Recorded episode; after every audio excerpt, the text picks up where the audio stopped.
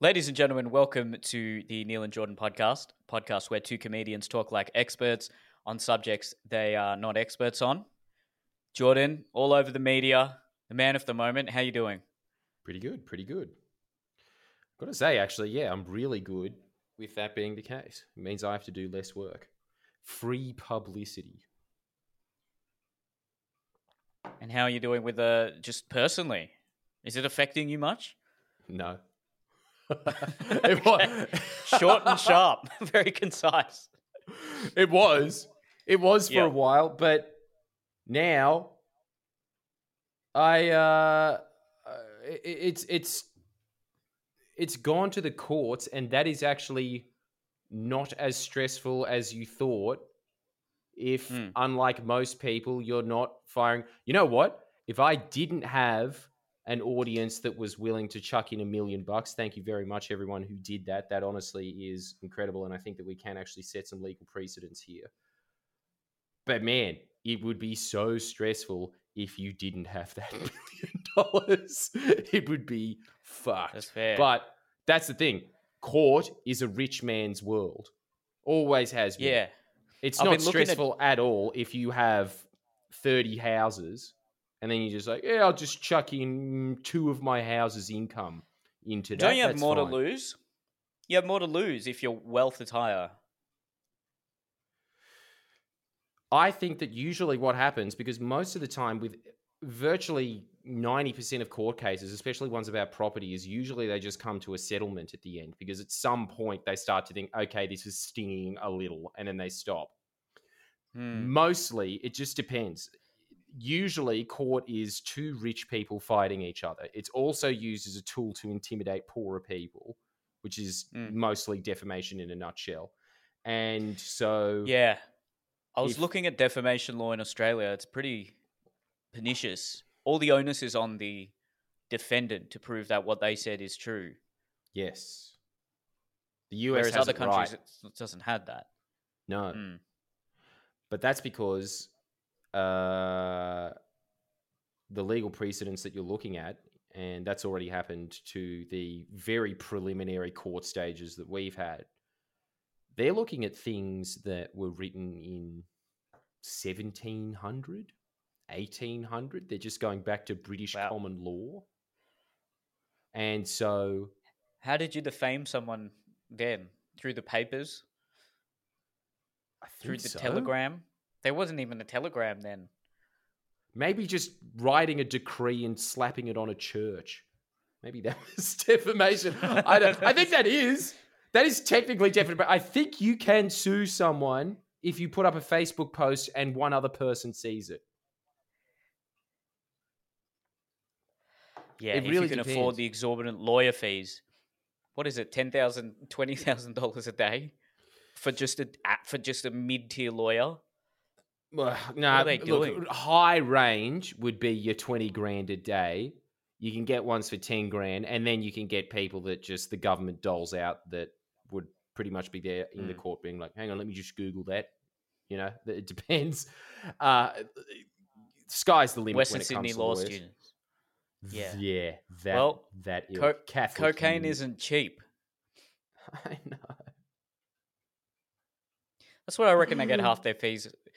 You know, if they're getting ten thousand dollars a day, probably three thousand actually going to them, seven thousand going to their coke habit. Sh- well, f- What else are they spending it on? I just, I've always thought about that. How much unique art and apartments in Piedmont can you get? I think a lot of it would have to go to drugs, surely. Especially because that's a, that's a good point. Coke, there would be a reason why all your bankers and lawyers are taking Coke. Keeps you sharp. Hmm. If anything, that should be legalized, regulated, and produced in Australia because the costs are just out of this world. That's a way to get down inflation. you, just, you start producing coke in Australia and would deflate the salaries of CEOs, lawyers, real estate agents, and ah, solve the for Moe don't worry problem. Yeah, just with that Hot little green kangaroo on the bag. Forget the gold standard. We need the white standard. Yeah, I honestly think that would. You you know what? You know what? Go on. If you did that, you're right. I truly do think that that would act as some form of tax on that parasitic class of society. Like you said, your real estate agents, your financiers. they actually would be giving back to society. Does coke. Well, hey, that's a, probably a really good uh, indication of investor confidence. Because you know if the demand for cocaine is high, investors are confident. Their investments are paying off. They're going to make some money. They get, they're getting that Colombian coke. And also the fact that they're taking heaps of coke, it's just playing with their brain and making them more confident anyway. Man, this is this and that is, this dude, perfect. and that This is like all of that. Economics is psychological. providing jobs for people in Western Sydney, Yes. being dealers. Okay, it you know just re- reducing inflation because having to import cocaine inflates the, everyone's salary so much, Yeah. and you know i- improving our trade deficit. Surely. Surely. Can we? Can Australia be? Could just be like the coke, the the king of cocaine of the twenty first century. Can we Take grow over here? Colombia. Fuck Colombia. I don't. Yeah, I don't know anything about growing cocaine. Uh, do you grow it? How does it work? I don't Where do you? know. Yeah. Is it diesel? Something, something with diesel, right? Or is I that got- I crack? honestly, got it. All I know is from the uh, Narcos on Netflix. They they do it in the jungle somewhere, and then and then that guy just basically had everyone in the Colombian government in his pocket. And I'm pretty sure, like the, you know, the people who have inherited that drug empire basically still run the entire country. It wouldn't be just be them. I'm sure it's all of South America.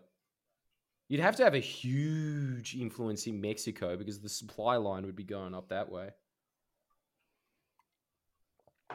I Yeah, do like true. your Yeah, idea they- of it's it's it's like a nice little slant on the libertarian argument of legalizing all drugs. It's like no no no, no. legalize just the one that the bankers use. That's it. Yeah, and then and then make it the best in the world, produce it in Australia, and put tariffs on it for anyone else trying to import it. But make those tariffs less than what uh, it would still otherwise cost from South American countries. Look, we already compete with Brazil for beef exports, don't we? Yes. So Yeah, we, we're used to this You know, game. exactly, they, think the only they beat us in that- soccer, and we we got to beat them in cocaine. I think the only place that you can grow it though in Australia would surely be like Cairns, right? Wow. Honestly, so I've no- Queensland will I've no idea. yeah. Yeah, forget um Adani. Just create a giant Coke, the Coke Basin. I swear it would make That's as Aussie it as makes it so gets. much sense. Why aren't they doing it? I'm actually pretty convinced about this idea. I think that is my That's why new stance on drugs. gotta I'm still pro all run of on them that being platform. illegal except Coke. Hmm. Even alcohol and People find cigarettes. it- Get rid of those. Make it the only vice available. so we just have a massive comparative advantage in Coke production. you know what? I honestly think that could protect. Forget all the like physical side effects, but probably would benefit the the country's economy. do, do something what China did, where like China now, well, ByteDance owns TikTok, and then, but the the CCP basically has authority over all, all, all the Chinese companies, but then TikTok isn't available in China. Just produce tons of cocaine in Australia, but still keep it legal for Australian citizens, and then Yeah. just export it. Yeah, yeah, yeah, yeah, yeah. Mm, raking that in, So that's a trillion dollar industry. No, they've got that down pat. That's a real Asian way of doing things. Of gambling is legal for everyone except the citizens of this country. That's how you do it, man. That is how you, know do what it. Doing. The Australian. No, I'm really yeah, pro this moving From like a iron ore to, to cocaine. I think we got it. Yeah, I think that that would be. Who needs a better PhD in economics? You don't, and that's the whole thing. Drug lords would know more about how the econ- You know what? Actually, like the other day, I saw Spaniard talking about how he became a drug lord, and it was Hmm. honestly up there with some of Tony Robbins' finest work. Like he really was breaking down the principles of success and, and how that uh, you know, starting from the bottom and working your way to the top. Now, granted, because it was about drugs, that gap from starting at the bottom and being at the top took about three months, but still. Just the fact that it was on fast forward didn't mean that it was all there. I It's really do think it, that if It's- it's- yeah, Look, if and, and you know they say, oh, the unempl- um, unemployment is rife in you know the squalid areas of well, not- just in Australia, in in America as well. Well, hey, if you legalize drug production, then suddenly all these people are employed legally now. They've got lawful employment. They've got a purpose. They're making money. Purpose. They're doing. They've got meaning in their lives.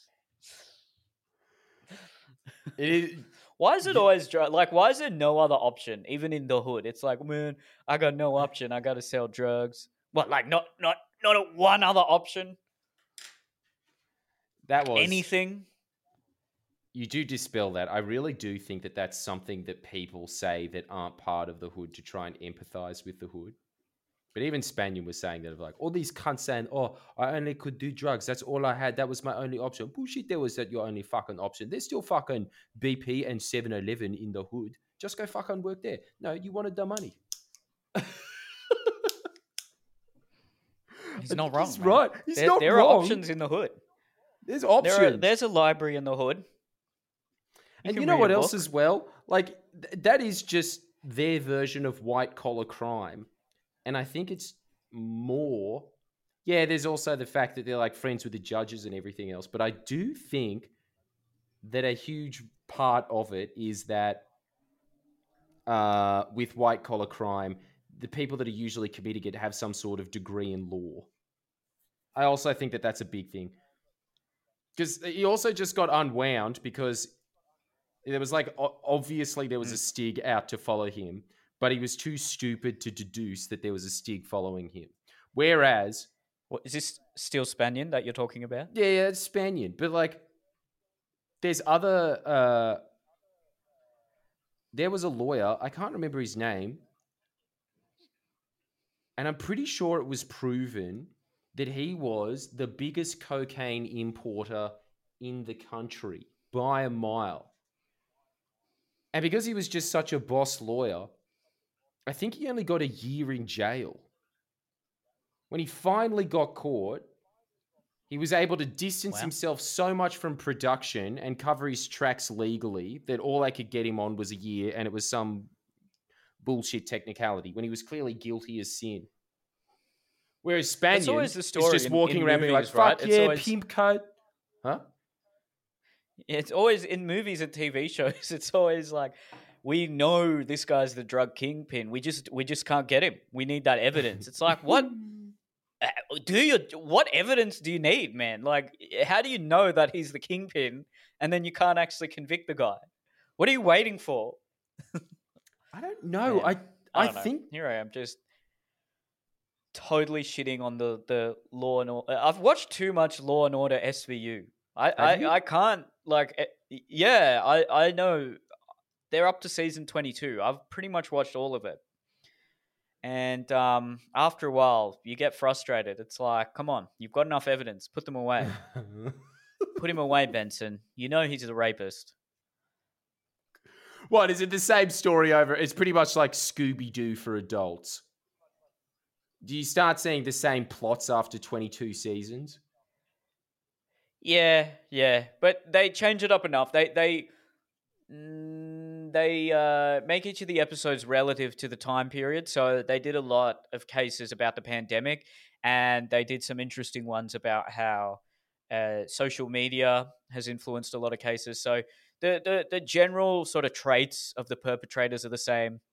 And then they did one the other day of uh, um, a woman actually being physically and emotionally abusive to her boyfriend and that was good. I'm glad they're changing things up. It's good to After see some 22 equality in the, in the world of abuse. oh, they had female abusers before, but this one was she was she was uh, an art critic, and she was always talking about how oh, it's important to have diversity. But then turns out behind the scenes, she was um, pegging her husband without his uh, consent, and you know aren't Good on them. Grim. What did Ice T have Yeah. to say about all this? Oh, you know, Ice T. He's a man of very few words. Got another one. I'll check it out. It's always like uh you know, there's a crime scene and then like the, there's just some very disgruntled lugubrious police officer talking to Ice T saying, mm-hmm, body's on the floor, been here five hours. It's just very, very deadpan. Never just one cop having a happy day, you know. Hey guys, good to see you. You know, back from my three week sabbatical here's the here's a dead body, but no, it's always just very deadpan. I think it's also a New York thing. And then and then Olivia basically asks Ice T what happened, and then Ice T's like, Captain, the usual perp, black male, thirties. We got two bodies, and it's just like very very abrupt, very concise and to the point, and very deadpan. Um, What is that his career? you know? Is it I'm just sure reading out police stats? more Is or that less, his yeah. They've given him a little career? bit more of a backstory. What oh yeah, look, I mean, I don't think he has the range of Daniel Day Lewis. His name's Ice T. He was also in Rick and Morty as a as a as a what was he? He's just like a he was an ice asteroid that lived forever and saved the Earth from an Im- impending missile from because the Earth failed this uh, planet this planet um talent contest. I love Rick and Morty. Anyway, you got to watch. How did he get that career where it's just like Ice T is a cop, Ice T is a meteorite? It's just Ice T as something. He's, he's got a great range, doesn't he? Well, it's so like you got to look when they're like They make roles for that man. How? acting, huh? That's that's literally what they do. I mean, every time LL Cool J has done a role, it's it's just him. Every time, look, Ludacris throughout ludicrous. Fast and Furious is ludicrous. I don't think there's any acting going on there. Is that even who he is in Fast and, And who knows? Furious? Is he just called Ludacris? Did they give him a be. name? I mean, is he, he? He's just ludicrous and he drives car. Well, wait, Ludacris in real life probably drives cars real well. No, I don't know. I haven't watched Fast and Furious for a while, but he's been in all. I think he's been in all of them. He's been in all of the ones with Vin Diesel. I think Vin Diesel and The Rock don't like each other because, like, I can see why. The Rock basically just, you know, infiltrated the franchise and is just a better version of Vin Diesel in every way. Yeah, Like, it's, it's just better looking, brutal, buffer, taller, Yeah, yeah. a bit more famous just oh everything about Vin Diesel. The Rock is just just a better version of that. I've never heard someone make that connection, but I think everyone was thinking it, weren't they? No one wanted to admit it because you think that Vin Diesel's probably a good guy. He's probably had some hiccups along the way, but uh, he's he's turned out all right. So you don't want to say like, yeah, there's there's no real need for you, you know. That's Hmm. it's so Vin Diesel is like Al Qaeda, and then The Rock is ISIS. You can't get any yeah. like. There's no more extreme than The Rock, really. Nah, nah. You're right. I don't really like that Hmm. next generation of uh, action hero, though, which I suppose is The Rock, the British guy. Look, I get what, where they're Jason going, where they kind of. Well, you know how they're just a bit too tongue in cheek about their roles? They're sort of making fun of the fact that they are action heroes. They have to be a bit self-aware. But that was what was sick about Van Damme and Schwarzenegger was that they weren't, even though they had like ridiculous accents, um, and everything they said was funny. The fact, the reason it was funny is because they were serious. You know, but now, like when Mm. you see these guys now, they are making little jokes along the way. No, what would be Mm. funny is if you were as uh like like if you were the rock as in like WWE rock in all of your action movies, that would be funny. With the eyebrows and everything. Yeah. he comes in, like he's in the he's in the convertible. He slides in with a burnout like the he's got the eye.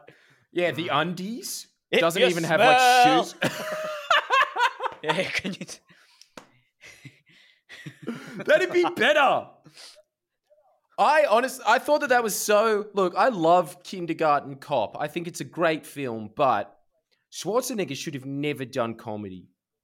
He shouldn't have merged those two worlds together. It, it was much better know, he lost his allure. Yeah. He should have also never done politics. Yes. Actually, he should have done. You know, he's better off in politics than comedy. That's uh, that's how bad he was in Kindergarten Cop. What was the one with Danny DeVito? twins. Was that Kindergarten Cop? No, I think it was Twins. twins, Oh, yeah, yeah, and was it the one where Arnold Schwarzenegger was pregnant? Also had Danny DeVito. So What happened to his career? How do you go from the Terminator to being pregnant? what a career arc! Do you reckon know- like the Illuminati said said to him, "Ah, you want to get into politics? Okay, well we're gonna make you be pregnant in this movie." No, I don't want to. I am alpha male. Yeah. Oh well, yeah, well, gotta. But what's you the want the power? You gotta do it. I just don't understand the jump. Like, I don't know. Just make him just to see how much he really wants to be the governor, the governor, ah, okay, the governor. right, just a passage. He was pretty funny at the time, yeah. Don't be a girly man, pay your taxes. Yeah, in playing into it, but you know, originally those one-liners that everyone loves and are movie history, like uh, I don't know when he's running away from German shepherds chasing after him while there's guys in helicopters shooting machine guns at him and he's running through the snow and then the two uh, German shepherds catch up to him and then he slams their skulls together and says stay and then just keeps running like you can't imagine. Imagine having done like Harvard, Harvard writing school to come up with a line like that. He studied the art of comedy writing. But that's the thing. I, that's the thing. You it gotta write for wasn't comedy. It wasn't com- like that was supposed to be a serious line as in wow Arnold Schwarzenegger's cool. That's what made the it funny. It's for just- the the the scriptwriter for any of those uh non self aware action movies would have had the easiest job. but Just I don't- cool one liners. So it's probably then got a job doing the um lines for the CSI Miami guy. oh I, surely. I watch compilations of that guy. just like the guy, they're like, the oh, glasses we, got a, we got a gamer and his his buddy's on the ground. Looks like it's game over. Yeah. Dun, dun, dun. and then just shots of chicks in bikinis. like CSI Miami. what a show. Do you think they're self-aware? Are they? Is he saying that as a joke, or is he like is the game over line trying to be cool, or is the game over joke? Is it a joke? That's what I'm asking. Um, I reckon, I reckon that guy as an actor would be thinking, I gotta, I've got to commit to this. I've got to take this as seriously as I possibly can. and he probably he probably re- rehearsed that line twenty times over. Like, this is my big break. Why? Hang on. Why do you reckon those? I'm gonna. What? You there? Sorry, you're kind of like blurring out. I was just gonna say, I'm gonna I'm gonna go. Uh yeah yeah yeah. Can you still hear me? Yeah, yeah, yeah. Yeah. If it blurs out, um, it's it's fine, but it's still recording everything. hmm Um. Yes. Lockdown. Yes. Oh, yeah. Um, With with those lines, like the stay line and the Yeah. game over line. Why do you think those are funny? Because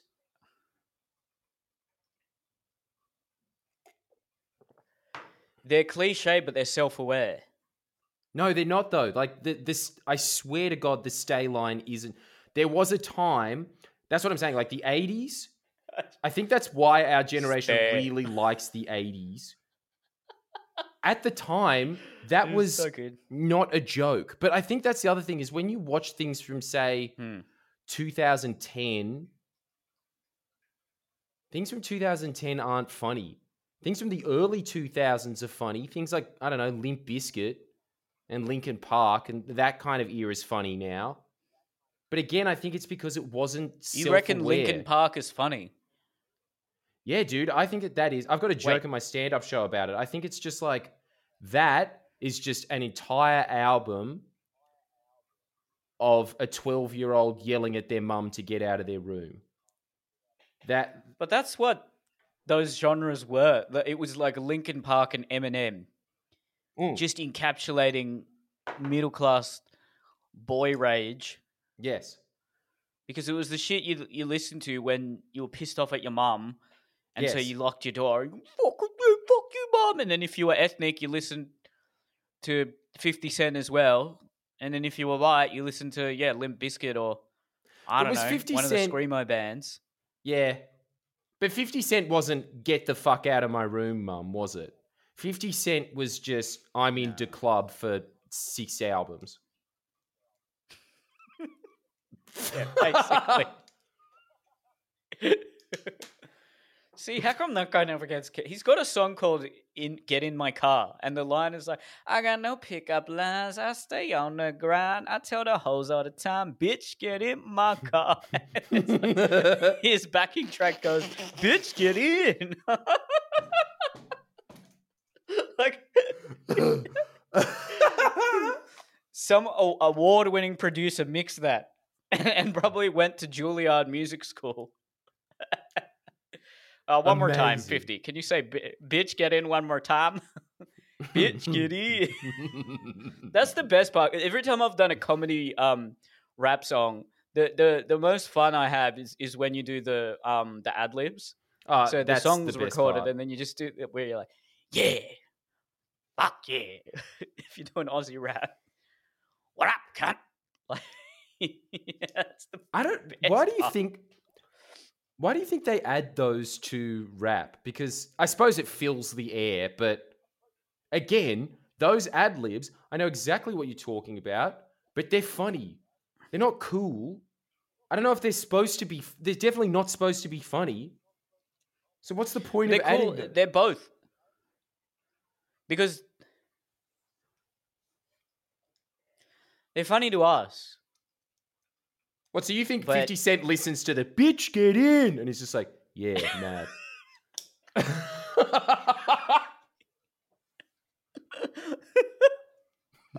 I don't like if. Imagine if he was a like a stickler.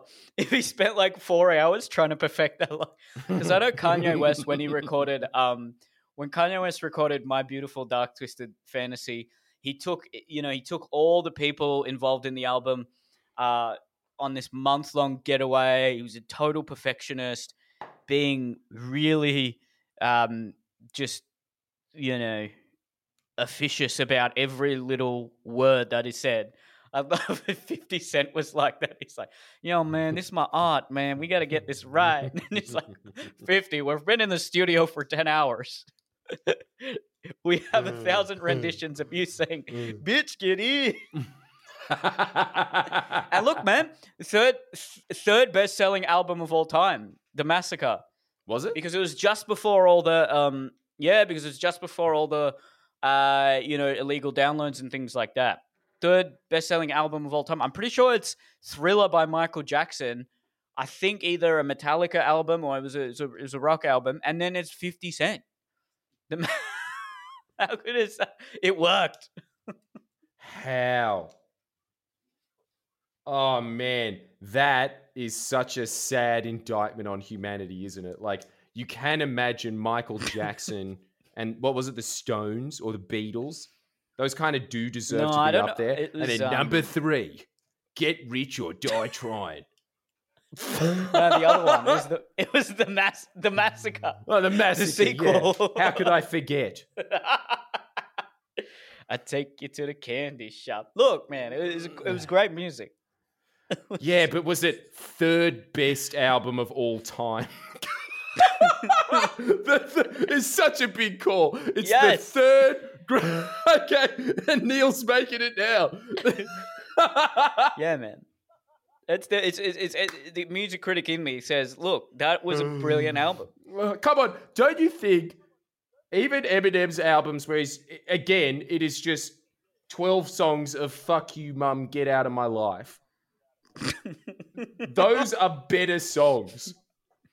Like uh, what was Encore? Wasn't that the Yeah. album? No, the Eminem show. That was the best Surely one. That's that the was best of his so mu- albums by far. Yeah.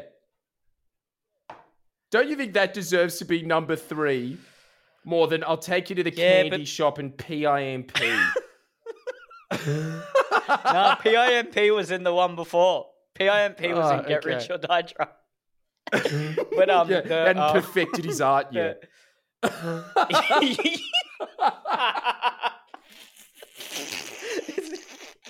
Just That's so good. See, this is what I'm saying. Like, adjustments. so s- his whole career is a joke. It's just like it's something to laugh at now. But It's I like- reckon most of the so many American celebrities are kind of famous because they're a half joke. Not that they're a joke, but they're just they're they have a, an, an enigma about them that makes them stand out from the crowds. So it's not necessarily that they're the most talented in a given field, but they stand out the most. So take someone like Arnold Schwarzenegger. Is he objectively the best action actor out there? Probably not. There's probably some other metrics by which you could measure his action hero acting compared to some other action hero. I mean, how do you then measure action hero acting skill? But he had a funny accent, Mm. and that brought it. That just people were interested in that. And then when he went on talk shows, I'm sure it was very interesting. And also, he was amazing bodybuilder, like best, probably like one of the best bodybuilders of all time. Um, that was really his uh, his art. That was his uh, craft, bodybuilding. Yeah. and then he yeah. just waltzed in into acting to because he probably got the offers to do it. He never was an actor. No, no, no. He didn't Look, have that man offers. actually has had a fantastic career. Huh? Body Mr. Universe, something like he. That man has really had a fantastic life, hasn't he? Like Mr. Universe, multiple times, megastar Hollywood celebrity, governor of the biggest state in the country, and then went back into acting. He has what had a can you do? You can't. But you know what? You do read his autobiography and you realize, no, he. The Bill Burr joke is right. The Bill Burr joke summed up that man's entire life perfectly. But if you need an extension of Hmm. that, his autobiography. Have you read? Huh? You've read it, have you? Yeah, yeah. But All right. that man well and truly earned everything he got. I do agree with you though, and I think even he says it himself. It really had nothing to do with him being a bodybuilder. He was able to because he was except for the fact that the huge amounts of discipline that it takes to be that level of bodybuilder. That Hmm. helped. But no, his ticket to stardom was the fact that he has a funny accent. And that's it. Because if you think about it, that okay, let, let me give you this example. Him with James Cameron looking at the Terminator script. Isn't this amazing? He wanted to play the hero. James Cameron listens to him for Mm. maybe five minutes and goes, uh, "How about you play the robot?" And then he he's, he still hasn't made this connection in his head today. Fifty years down the track, he was just like, "James said that it's actually more challenging to play the robot than the man," and he still Wow. believes So it. James didn't take him seriously. no, So is James Cameron a, an, a theater, a, not a, the- a film snob that thought, ah, look, just you be the robot. Yeah, Yes. that's a challenging role for you, Yes, Arnie. Be the yes, yes. robot. yes, He's not English. I don't know why he talks like that, but wow. And then he was like, but that's the set of it. yeah, he's he's correct. I really nailed the robot. hey, to his credit, That was a he did. classic, man. You know, every comedian from pretty much the '90s to probably only five years ago, uh, you kn- you knew they were a hack impressionist if they could do an Arnie impression because it's a it's a really easy impression to do. Get out, get out of the chopper.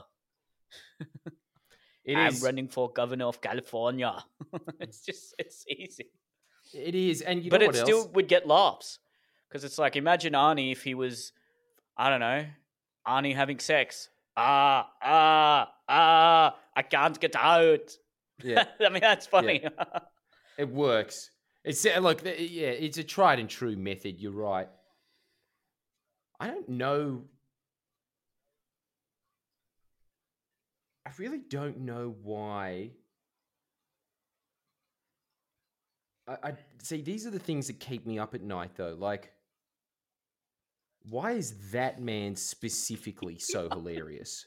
You know, like I can't. That's that's the thing. Like, I get the accent's funny, but a lot of people have funny accents. I love that. Like you're enduring this uh, infamous uh, defamation case, and what keeps you up at night is hmm, what makes Arnold Schwarzenegger funny.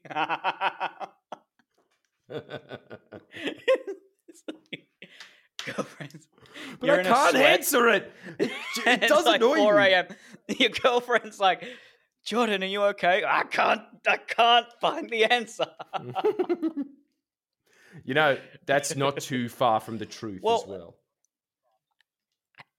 Look, I think okay. What makes Arnold Schwarzenegger funny? He's unintentionally funny. It's not as sort of. He really toes that line between you're laughing at him, but you also greatly admire the man. Yeah. So you're laughing with. Mm, you're not laughing with him too, because I don't think he's intentionally trying to be funny. But he No, commands so much in- respect, and In the 80s, he definitely wasn't trying to be funny. no, Hmm. But then again, the 80s, I don't. The 80s just wasn't. There's a point actually that I was thinking about recently. You can't make movies like you can in the 80s because there's just a. There was a. You can't be that sincere. You can't be that sincere in a film anymore. You can't be that sincere in any sort of media. Uh, In fact, even from the 90s, I remember when there was the reboot of Friends, and Friends, like the opening scene was just them going like, ah, playing around in a fountain, and then just making some smile at the camera, being like, and that was the poster that sold Friends. Those six guys going. And then they made the reboot of Mm. Friends, and then they've all got this face of being like, seriously?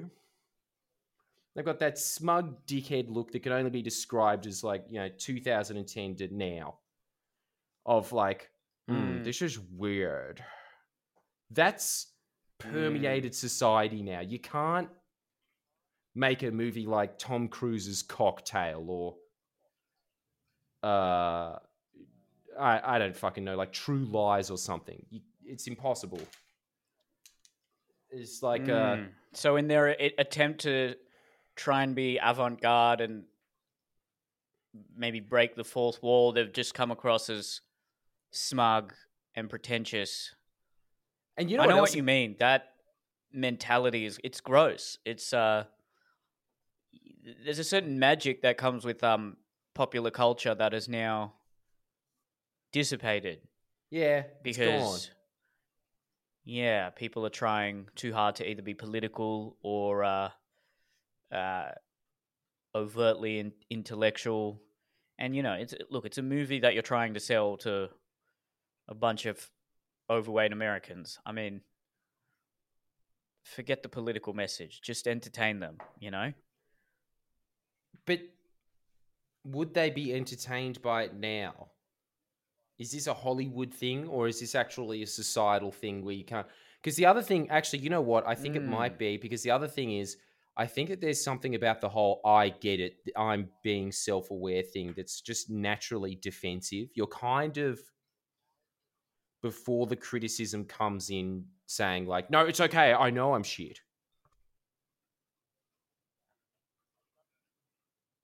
Hmm. I don't know what the difference was in the 80s. I think maybe it's because there wasn't the feedback that immediately happened after you released a film. And if you were in Hollywood, you were in your own little bubble or something. So maybe you had the space to be optimistic. But it's just also the decade in fact, actually, you know what? That's what like that 2008 period was as well. Uh, apparently, there was messages throughout all of Hollywood because the global financial crisis hit that you're supposed to be pumping out Hmm. kind of like like a, a vibe of awesome and optimism. That's why you had songs like G6, for instance.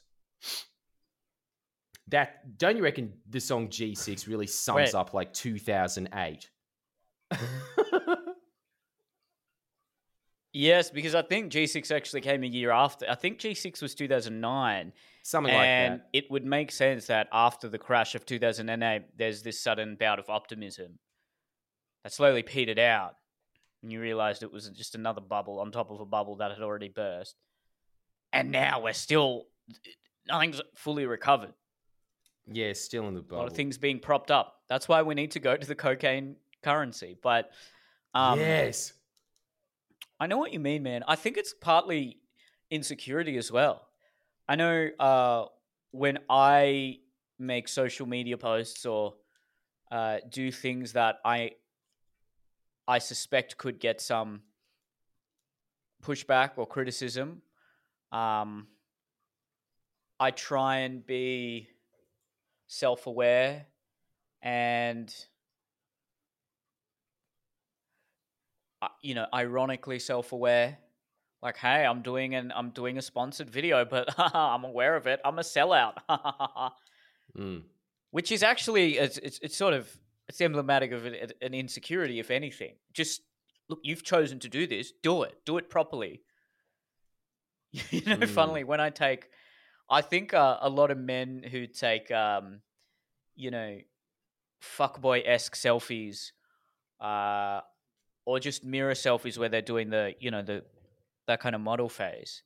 A lot of them will accompany accompany it, and myself included, with uh, uh, you know, quotes or uh, a description that is mocking people who do that. But that's really just a shield from criticism. Because if someone says, "Oh, that's so that's so pathetic. Why are you taking a mirror selfie?" Well, no, it's a joke. I'm making fun of people who take mirror selfies. Maybe it's the same thing with friends. By the time they got to their 40s, they had seen enough articles uh, talking about how friends uh, it was it was you know it was too commercial and it had it's lost touch and it's uh, grossly um, formulaic. So they had been inundated with all that. So by the time I got to 2010, they they said, "Mm, "We know what we're doing, but we're being we're being edgy about it." Yeah. Do you think there's some truth to that? yes. Ugh, that's so pathetic, isn't it? So it really is just what you're seeing there. Then is, hmm, ego defense is actually that makes a lot of sense because ego defense really shows that you are insecure, and insecure isn't an attractive trait. Whereas when you see someone like Schwarzenegger who is making corny lines, but they're hilarious, but he's serious about it, Hmm. there's confidence to that. It's railing confidence. In fact, if you see like a lot of the social media personalities that really just become these obsessions for a long time, actually, Spaniard's a good example of that. What's that other guy from the Gold Coast that just looks really Gold Coasty and has Botox lips? And he was big a while ago, Kurt someone or something.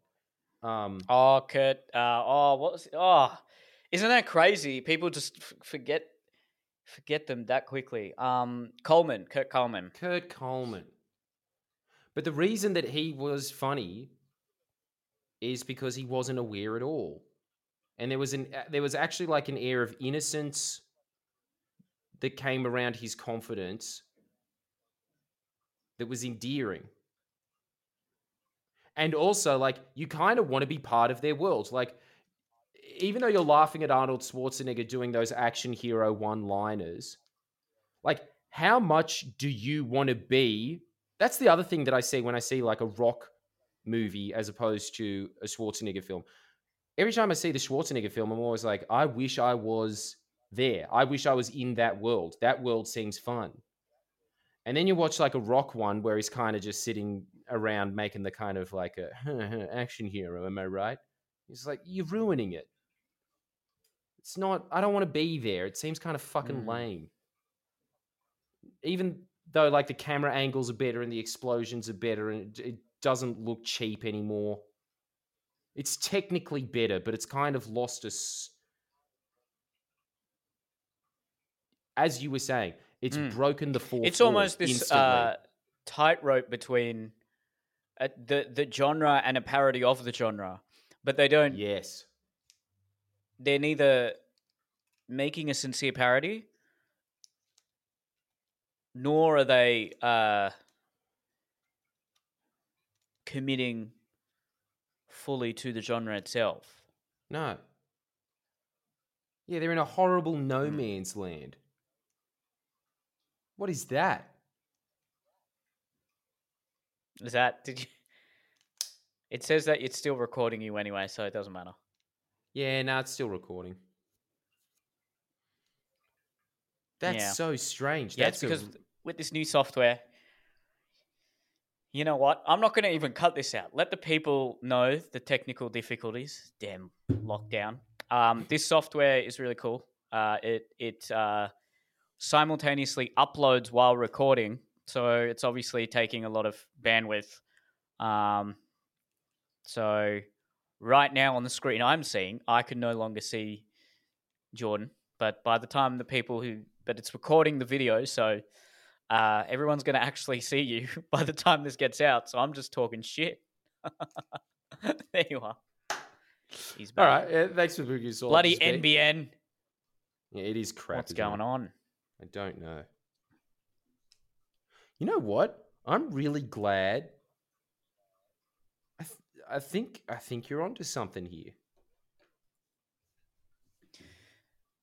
This is something that actually does keep me up. I'm always thinking about that 80s 2010 period. Why are they particularly something else that I think is always that that I, think back to is um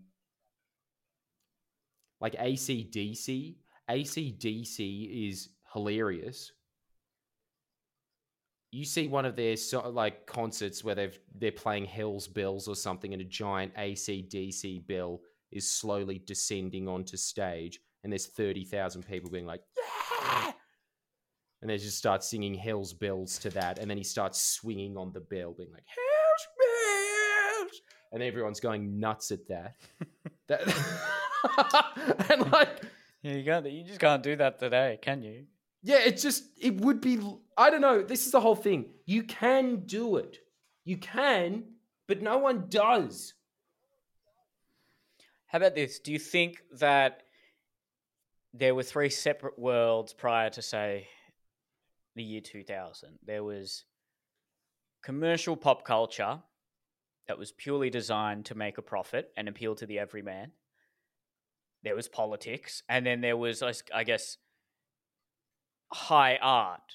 And what you're seeing from from 2010 with, I guess, the hipster movement is the synthesis of all three. So they're trying to combine that trifecta into one artistic product. So it's it's it's high art because it's layered and it's self-aware and it's a, simultaneously a parody of pop culture but also being pop culture and it's also political but then it's also trying to make money you can't look there are some amazing instances where people have managed to do all three but not with such a sort of not so it wasn't so blatant that that's what they were trying to do. They weren't trying to spell it out to the audience. Hmm. Do you think that's it? That it's a, you know pe- people try to shove too much into pop culture and the audiences started picking up on it? Because it's sort of a catch 22 if you didn't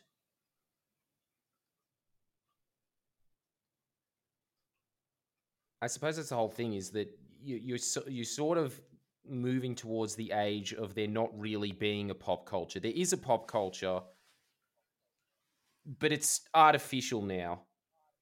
As in, someone just on TikTok can get many, many, many more views than a movie that you've spent $200 million on. And so all of the articles and all of the advertising around it, yeah, it's there, but is anyone actually reading it? Does anyone care? Does anyone care that mm. this person and, was? Yeah, that's a good. Point. I was just about to. I was just going to say because the eighties, I suppose, the sixties was when pop culture was inherently political. People mm. really admired that, and the boomers really looked up to a lot of rock stars, singers, actors who had a very strong political message. And then in the 80s, I guess, I'm guessing, I'm not an expert in this, obviously, but you saw less of that. And there was a distinction between, I suppose, just pure commercial art and then politics and culture. And then maybe through the 2000s, you saw a sort of reaction against that, which was, oh, we can kind of go back to the 60s and, and, and have, you know, cool art, but but still keep it a little bit, com- still keep it pretty commercial and and have, you know, boutique media offices in well, whatever the LA version of Surry Hills is. Yeah. But they're still just looking to make a profit at the end of the day. Which they were in the look, I'm sure in the 60s they were too, but I don't know. I don't know. You'd have to ask the um the icons of the the the pop culture icons of the 60s. Were you trying to make money or were you actually just uh, putting out a message and it happened to make money. I'm sure they'd say the latter, but I think it's sort of. Don't know if that's the truth.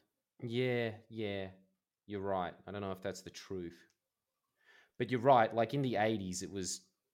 That was the other thing as well. That see, this is every. I, I, personally, I'm just a huge man of extremes. It's kind of like my philosophy about.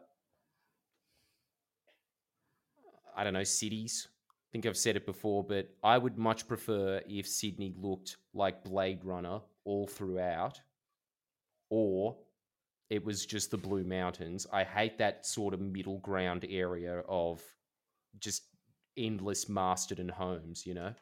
That's the really scary one, that little middle mm. ground. And I think that that's what was impressive about the 80s. It was just so unapologetically commercial. And it was mad because it was really just selling you the most idyllic picture that they could possibly conjure. Mm. Um, you really have to admire that. It would have been fun to be our age in the in the eighties, and and to be you know not poor because it would have just been a fuck been ton of partying and going to hectic movies. All the all the you know the, oh the new Star Wars coming out in the I don't know why it would be American theaters. you know, new Star Wars coming out. Yeah. Have you heard of this Arnie guy? Let's do cocaine. Let's make jokes that no one's going to get offended by. Damn, those people, those boomers we always make fun of on Facebook are correct. The 80s were better. They were. And you know what? Actually, I think that's the that's what people are always saying about. Look, boomers from the '60s.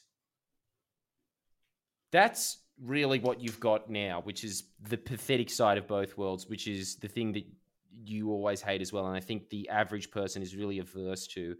The whole social justice movement is there because it's commercial friendly. So that, as you're saying, they're trying to invoke the spirit of the '60s, but not actually talking about the messages of the '60s, which was like anti-nuclear proliferation, anti-war, uh, you know, anti-development, eh, you know, pro the environment, like the things that actually aren't are adverse to making money.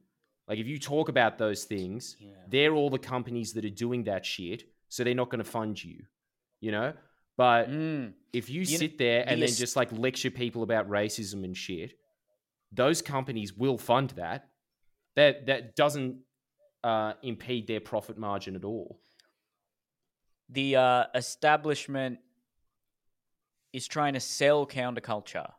Yeah, Because then you don't feel guilty as a consumer because you think, well, I'm consuming this, but it's got a positive social outcome when it might, but it's being sold to you. Mm. Mm. Yeah, it's not counterculture if it's sponsored by, uh, I don't know, Vodafone.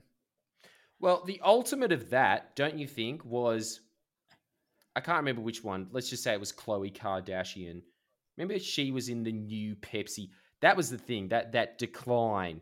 Because you saw Pepsi in the days of, I don't know, Michael Jackson or something, and it was just again, unapologetically, this is the biggest celebrity on earth selling Pepsi. That was the ad. Just that, you know, like Michael Jackson's Hmm. mad, so's Pepsi. Uh, then it got to like your Khloe Kardashian age, and it was this uh, ad where there was cops lining up, and then there was all these people just railing against the cops, and then she comes in the center and then just holds up a can of Pepsi, and it's just like join the conversation. You're so right. They're like trying to sell. Isn't that fucked? Isn't that so fucking bad? Just It hurts the the the. it's it's, there it's are horrible, isn't it? grievances off the movement. It hurts it, the movement. But that's all. There is no fucking movement. So There's no cringe. movement they're advertising there. They've got these vague notions of like racism and cops and that kind of shit, but they're not saying it. And again, it's all Mm. It's all corporate friendly stuff. That's that's now. That's now. They're trying to sell two messages at once. It's the reason that I have a real pet peeve with pedestrian, for instance. Uh, I think that actually people are kind of just relating to it. I think that recently the whole thing of Kyle and Jackie O becoming number one rated radio show in the country, they have actually made a real point of being like, no, we're just pretending it's the fucking 90s. Like, we're, we're not playing into like pop culture of now. It's kind of just a hark back to then and unapologetically so. And I think that that's the whole thing. It's just like, dude, either be commercial or be counterculture. Don't fucking pretend you're both. That's the that's so egregious. So Mm. that's Mm. truly the offensive thing. That actually offends me. Like Yeah. when and even then, I'm looking at your face now, and it's like scouring at the thought of it. I think the average human being looks at that and is appalled. Mm. And that's sort of pop Yeah. culture now. Yeah, because we were sort of imbued with the messages of the 60s. Uh, because, well, our generation, you know, our parents probably came of age in our period. Mm. Mm. But then we still have the sort of infrastructure of the 80s at play. Mm. Mm. So we've come through with the social message and the you know the the the urge for change and for revolution and uh, coming together, fighting the establishment. But then we're also trying to sell it and make it profitable. And then the sort of the powers that be, Gen X is sitting there that who are now in positions of power over the millennials and Gen Z, trying to espouse these ideas, saying, "Yeah, this is fine. This is great. We'll if it makes money, we'll sell it." Damn. It's a weird. It's it's it's weird, isn't it? It's weird. Yeah, the establishment is. Well, when I say the establishment, I I just you know. Pop culture is trying to sell counterculture. Like counterculture is now pop culture, and conservatism is counterculture. I don't know what, what being being far right is counterculture. Because if there's Mm. anything that's Hmm. Hmm. not commercially friendly, it's that. Like Israel Folau is counterculture Mm. Because he's saying, "No, fuck the fuck the million dollar contract.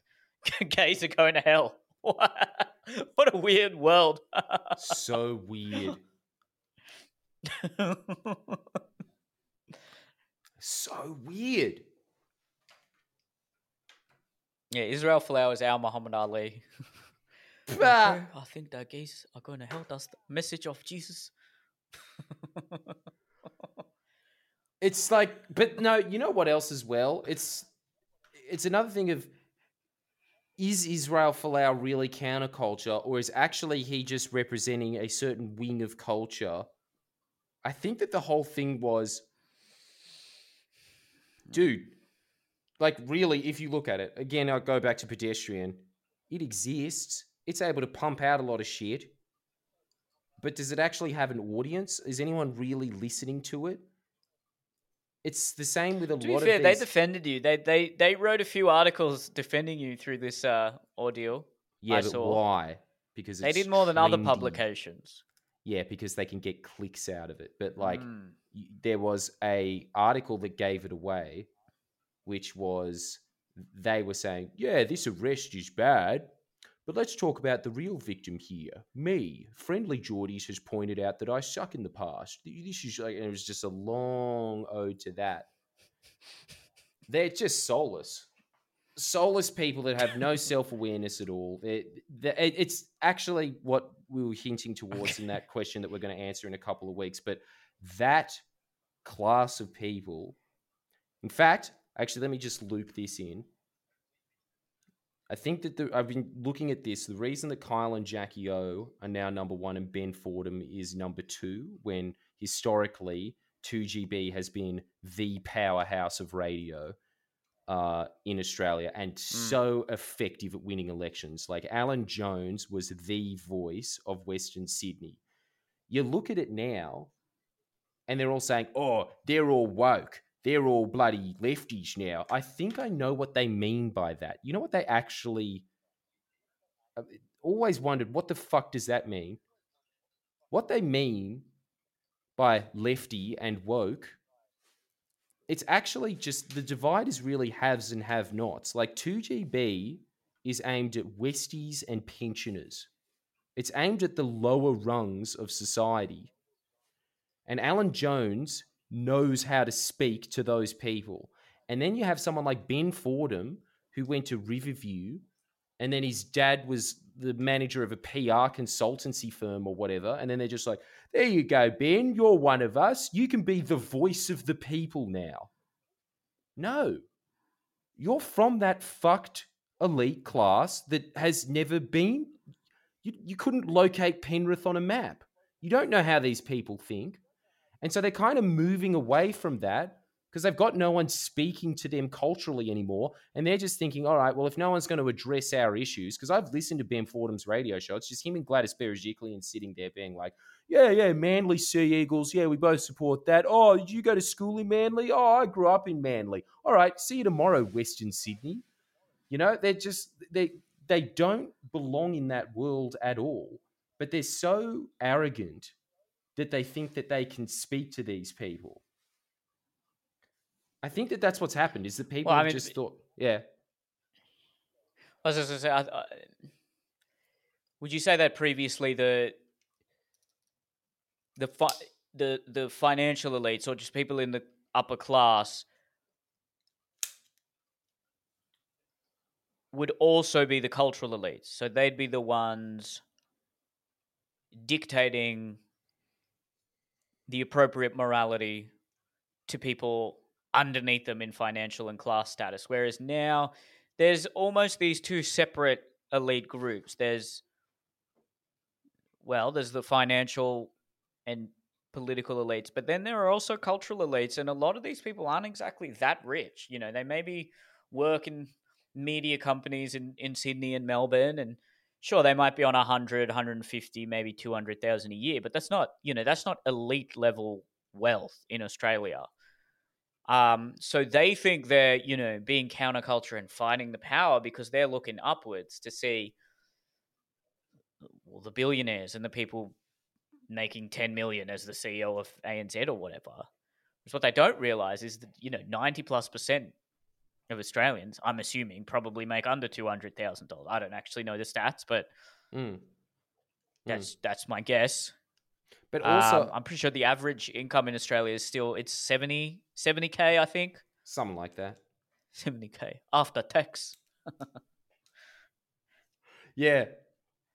I think yeah, you you're right, but I think that the people that are in those media companies, they are of the elite class. They're just sort of the losers of the elite class. They're the ones that were too shit to take up a board, you know, as in just because you're the son of someone who owns I don't know, an accounting firm doesn't mean you're smart enough to run the accounting firm you might be able to get there with the connections that you have uh, and and clobber over people that are more deserving of it. But you still need to have some level of intelligence and focus to run a multinational corporation. But if you are in those circles of media, I really do think, and it's just very obvious looking at them and their attitudes to worlds. It's always like you went to a private school, but you were picked on. I think those are the people that are Hmm. sort of in charge of the media. So they still are from that world. Okay. They're still so removed from. I would really like to see how many people at Nine Fairfax, uh, you know, grew up grew up in the outer west or like regional Australia. I really think that it would be fuck all. I think that the vast, vast, vast majority of them either went to like elite country private schools or elite city private schools. We'd also have to say say where in regional Australia there are some very wealthy areas in Yeah. the bush. That's what I'm saying. Like, yeah, I bet you they're just Hectare like, I grew up in the bush, and it's like, yeah, what? You had an estate in Armadale? Was that it? Yeah, it'd be that. you know, one of my one of my um a girl I dated a couple of years ago. Uh, I was I was just having like playfully arguing with her about um who's more ghetto or something, and then she was like, "Well, I grew up in Africa, so."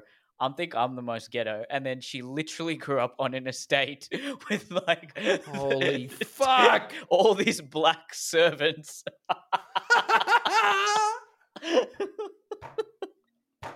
was she joking? She wasn't joking. She was trying to prosecute the no, case. then I then I just did for the rest of the relationship. I did not let that go, Oh and then she then you had every right like, not "Shut to." up, shut up." But damn, what? So, so it didn't ever click to her. Um, not while she was saying it. I think it just it just came out.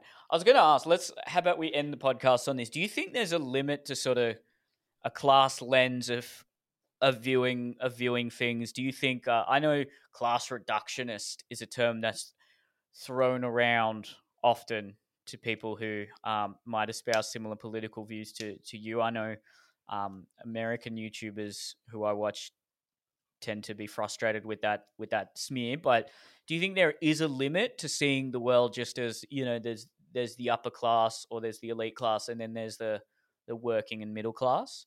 Do you No. think uh, there's Dude, I more, honestly- I guess, no, I- variability in there? No, I think that anyone who says class reductionist, you ask them what school they went to, 80% of the time it'd be a private school.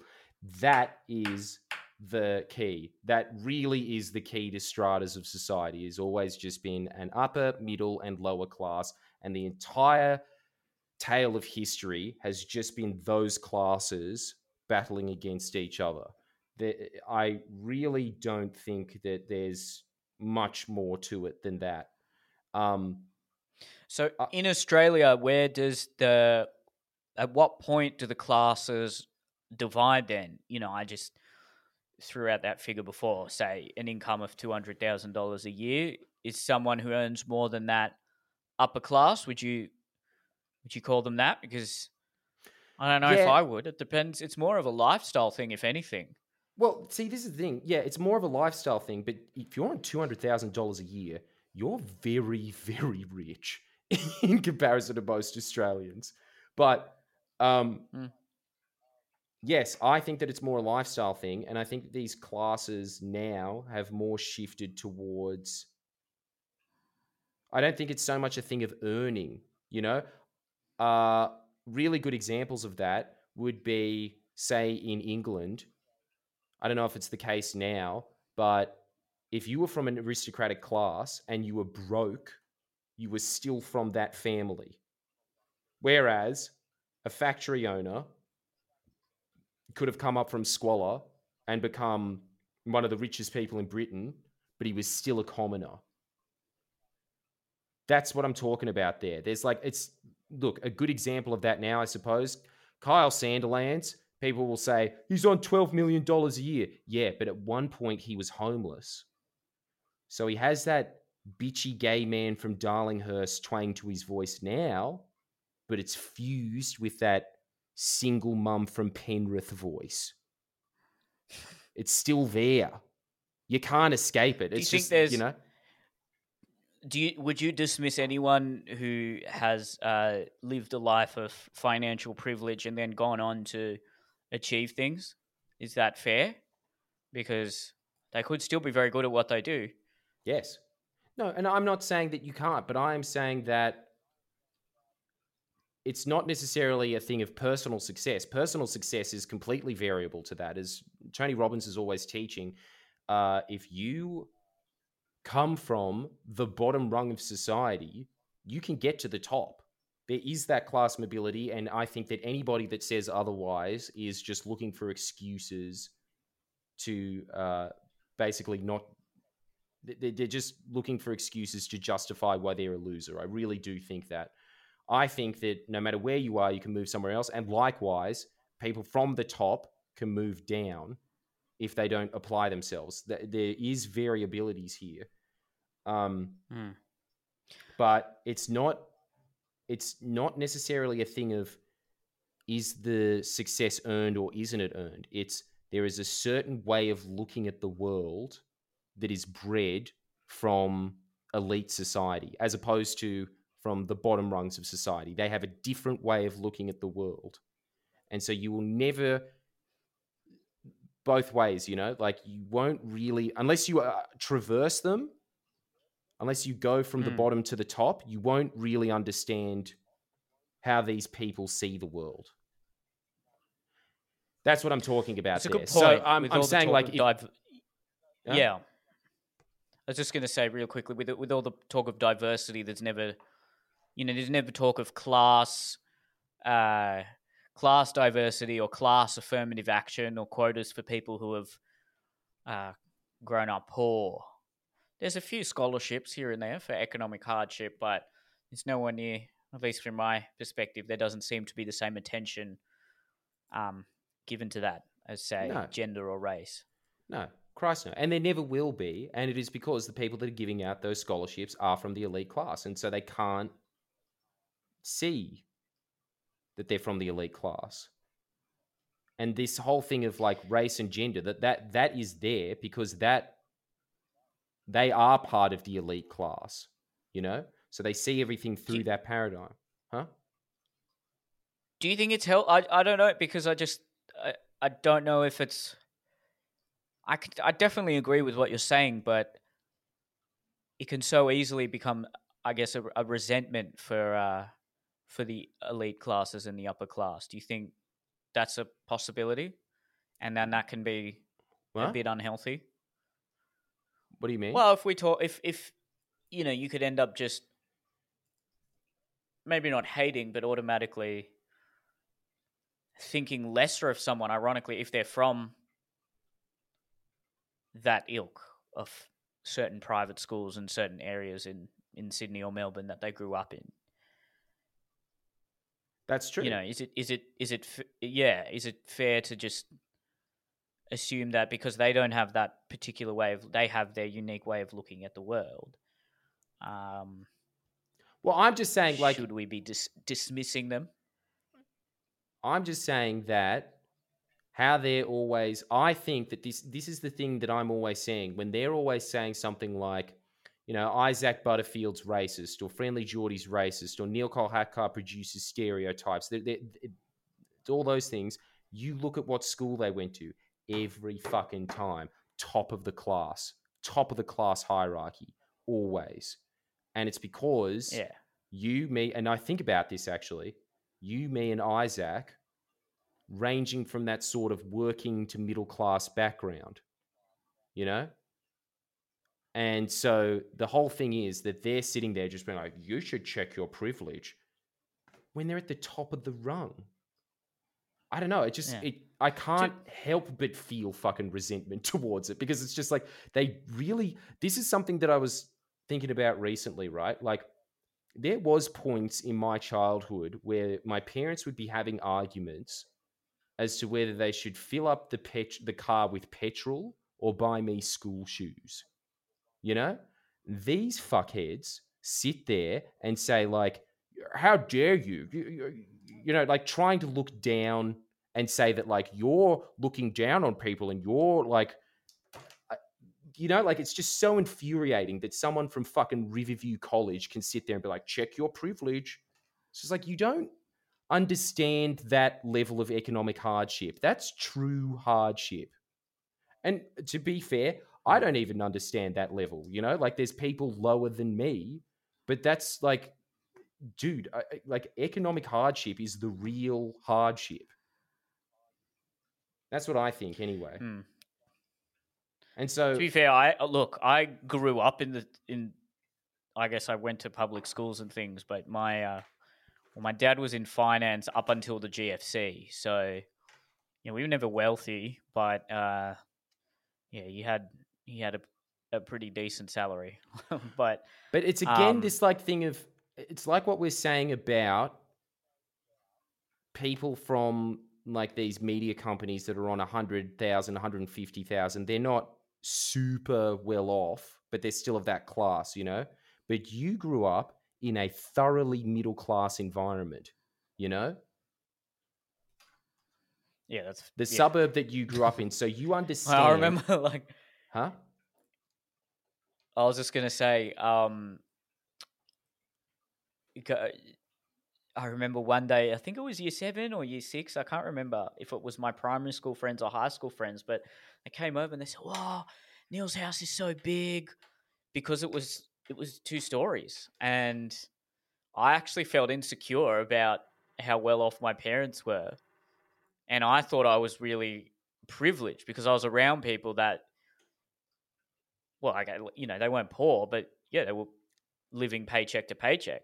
But then when I actually got into the arts world, and I realized, no, I'm, I'd say I'd be you know grew up pretty middle class for Australia. Um, they grew up very privileged. Yeah. That's the difference. Again, I think it's it's money's not the right way to look at this anyway. I, I, you- I know I keep moving in and out of it, and it's because it's it's murky territory to talk about to begin with. But I do really think that it's more the, the way that you should look at these classes is more how they have in India, like the caste system. You know, that's sort of what happens in the rest of the world, but it's not as pronounced. But it's still there. There's still like a way of looking at the world that's there, and it's it's like the way that I would look at it is people from that class. There's always just this thing in the back of their mind. First of all, that they're and it's just sort of inbuilt in the way that they see the world, and you can kind of just feel it. They've got two things about them. They've kind of got this complete obliviousness that they have this sort of familial safety net around them that it doesn't really matter how much they fuck up in life, they'll still have their investment properties when their parents cark it. That's always there. And they always have this thing of um,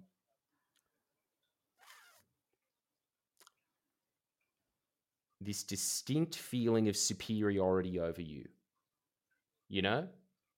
I think that that's definitely there. They have this thing of like, I'm better than you because I I grew up in you know this suburb or I went to this school or something like that. That's that's always there. You can always sense it when you're talking to these people. That's what I think anyway.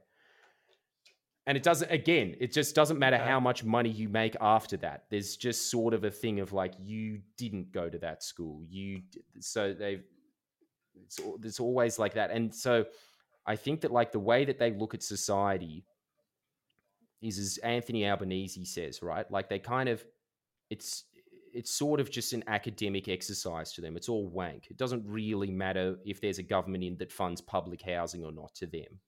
That's completely immaterial. It's all just kind of like a thing that they can waffle on about. But if there is a government in there that funds public Mm. housing, that matters a lot to people that need public housing. But it's there's no skin in the game Mm. for them, you know? Yeah, well, I, definitely agree with that last part. I, I'm not sure if I've had that same experience. If there are definitely look, that stereotype is true. Where I've I've met people from, yeah, I, I guess the upper echelons of society that ooze uh, entitlement and uh, superiority. But I do think that is a stereotype. I haven't. That hasn't been my experience with everyone I've met that has gone to those schools. Um, I just worry if that, you know, is that akin to saying, oh, all white men are so entitled and every straight white man has privilege and they look down upon everyone else. Do you think do you think there's any similarities there and it could head down that road? Yeah, definitely. And I know that that is something that is like a big blind spot in my life that I do have like a real chip on my shoulder about it. But I think that that was also the fact that I went to a school that had people that were like the bottom of the rung and kids that were at the top. It had every strata uh, of society because it was a performing arts school, and art is something that sort of, you know, you can be flat broke and make art, and you can be rich and make art doesn't really matter in between, right? Hmm. But that is something that I do distinctly remember at school. I do definitely remember the rich kids not not even knowing not even knowing that they had this sense of superiority, but they did. It was there. Anyway, sorry, it is like kind of just something that like I think you're right. Okay. I probably am one of those people that's just like it's because I'm black, isn't it? Nah. Like I do think I do. I am one of those kids No, like it's one of those but like uh, i i honestly like the more that i look at it historically you know uh there has been periods of history where say i don't know the arabs have controlled europe or uh the chinese had undue influence or the uh the egyptians did but the one thing that always came with that was wealth I really think that that's the thing that really drives it's, it's control of resources. And that's the mm-hmm. whole thing. When you have a bunch of people from that class in the media, they see the world in that way, which is why it doesn't matter how many times I point out the blind spots of the media, they just come back with, You're a sexist. And it's like, no, you're a fuckhead that doesn't even understand that the way that you were taught journalism is to basically kowtow to your bosses. And they'll just be like, no, sexist. You know, that they they'll never be able to see that. Hmm. Anyway, that's my theory. Yeah, I mean, I, I, no, I, I hear you, hear you loud and clear. Uh, I would, I would add that I think, we'll say this: if, if I had parents that earned whatever fifty thousand dollars combined versus parents that earned um, two hundred thousand dollars combined. But the parents that earned the fifty thousand dollars were better parents and more loving. Your psychological needs are met as a child. Uh, you have a better extended family support network. I'd choose that life because any day. If you've got your basic needs met, food, shelter, and then okay, you don't get to have the luxuries that some of the other kids have. And that might leave you with a chip on your shoulder, all right, because the grass is always greener. But I think that is so much more vital than just whatever income bracket your parents may have been in. Definitely. How good were your parents as parents? Were your psychological needs met? Um, did they provide a supportive, loving household? And I know plenty of people who had very rich parents, but are extremely dysfunctional people because their parents were too busy working. Or mm. fighting all the time. Mm. Versus, there are plenty of people out there, often religious, uh, who had a great family life and scraped by. They mm. lived paycheck to paycheck. Mm. Um, in in look in Australia, even the people at the lowest rung of that class ladder can still get a lot of those needs met. It's not the same in other countries, but mm. I would I would opt for that. And there's no discussion of that. You know, if we if we want to talk about privileges, parenting privilege. Uh, sorry, sufficient parenting privilege. Who had sufficient parenting when they were when they were younger? That's a massive privilege for the rest of your life. Mm. If you had two good parents, or you don't even have to have two. If you had one good parent, that just if there was no abuse, if uh, and also were you bullied maliciously in school, uh, if your childhood and adolescence was generally void of anything traumatic, that's already a step above people who have unfortunately endured that. And I think that's a that's a huge yeah, it's a privilege, it's an advantage in life. If if regardless of income, if you went through that period uh, without any severe traumatic occurrences. You need to have little traumas here and there because that's how you build character. But uh, nothing that was debilitating. That will be immensely advantageous for the rest of your life and for your general well being. Definitely. So I'd like to just, I'd, yeah, I'd add that. But you're definitely right um, when you grow up in certain stratas in society, there's there is a way of, of, of seeing the world that would almost certainly be different to um, people who grew up in circumstances, financial circumstances different to yours. Yeah. No, it's def- you are definitely, definitely right that. because that's the same experience that I have with virtually everyone that I know from a very wealthy background, they have that same experience. They had shit parents. They really did. Exactly for that reason that they were too busy making money to actually raise their kids, and their kids became little shits. But that is more reason as to why they shouldn't have their fucking fingers on the button. You know, like I really do think that they uh, that a life of luxury starts to rot you so why should somebody who is rotten be in control of things? Because I, I do see that a lot. And that's something that I think is actually the thing that I'm more getting at here. It's I'm sorry, I'm going too much into the victim thing. It's not so much the victim thing as it is no, you don't get to look down on anyone because you're a cunt. You don't understand this. You're a cunt. like, I think that's really what's happening there is like what you said, for reasons that are outside of their control, a lot of the time, uh, they they just,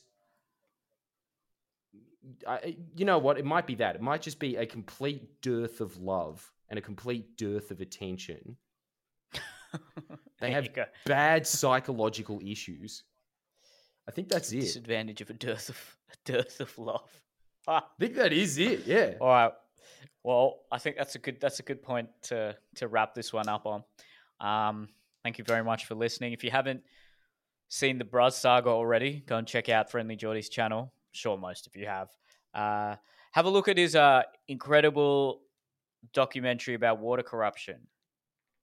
Definitely opened my eyes, opened a lot of people people's eyes already. So check that one out if you haven't. Um, thank you for watching. Subscribe. See you next time. Bye, guys.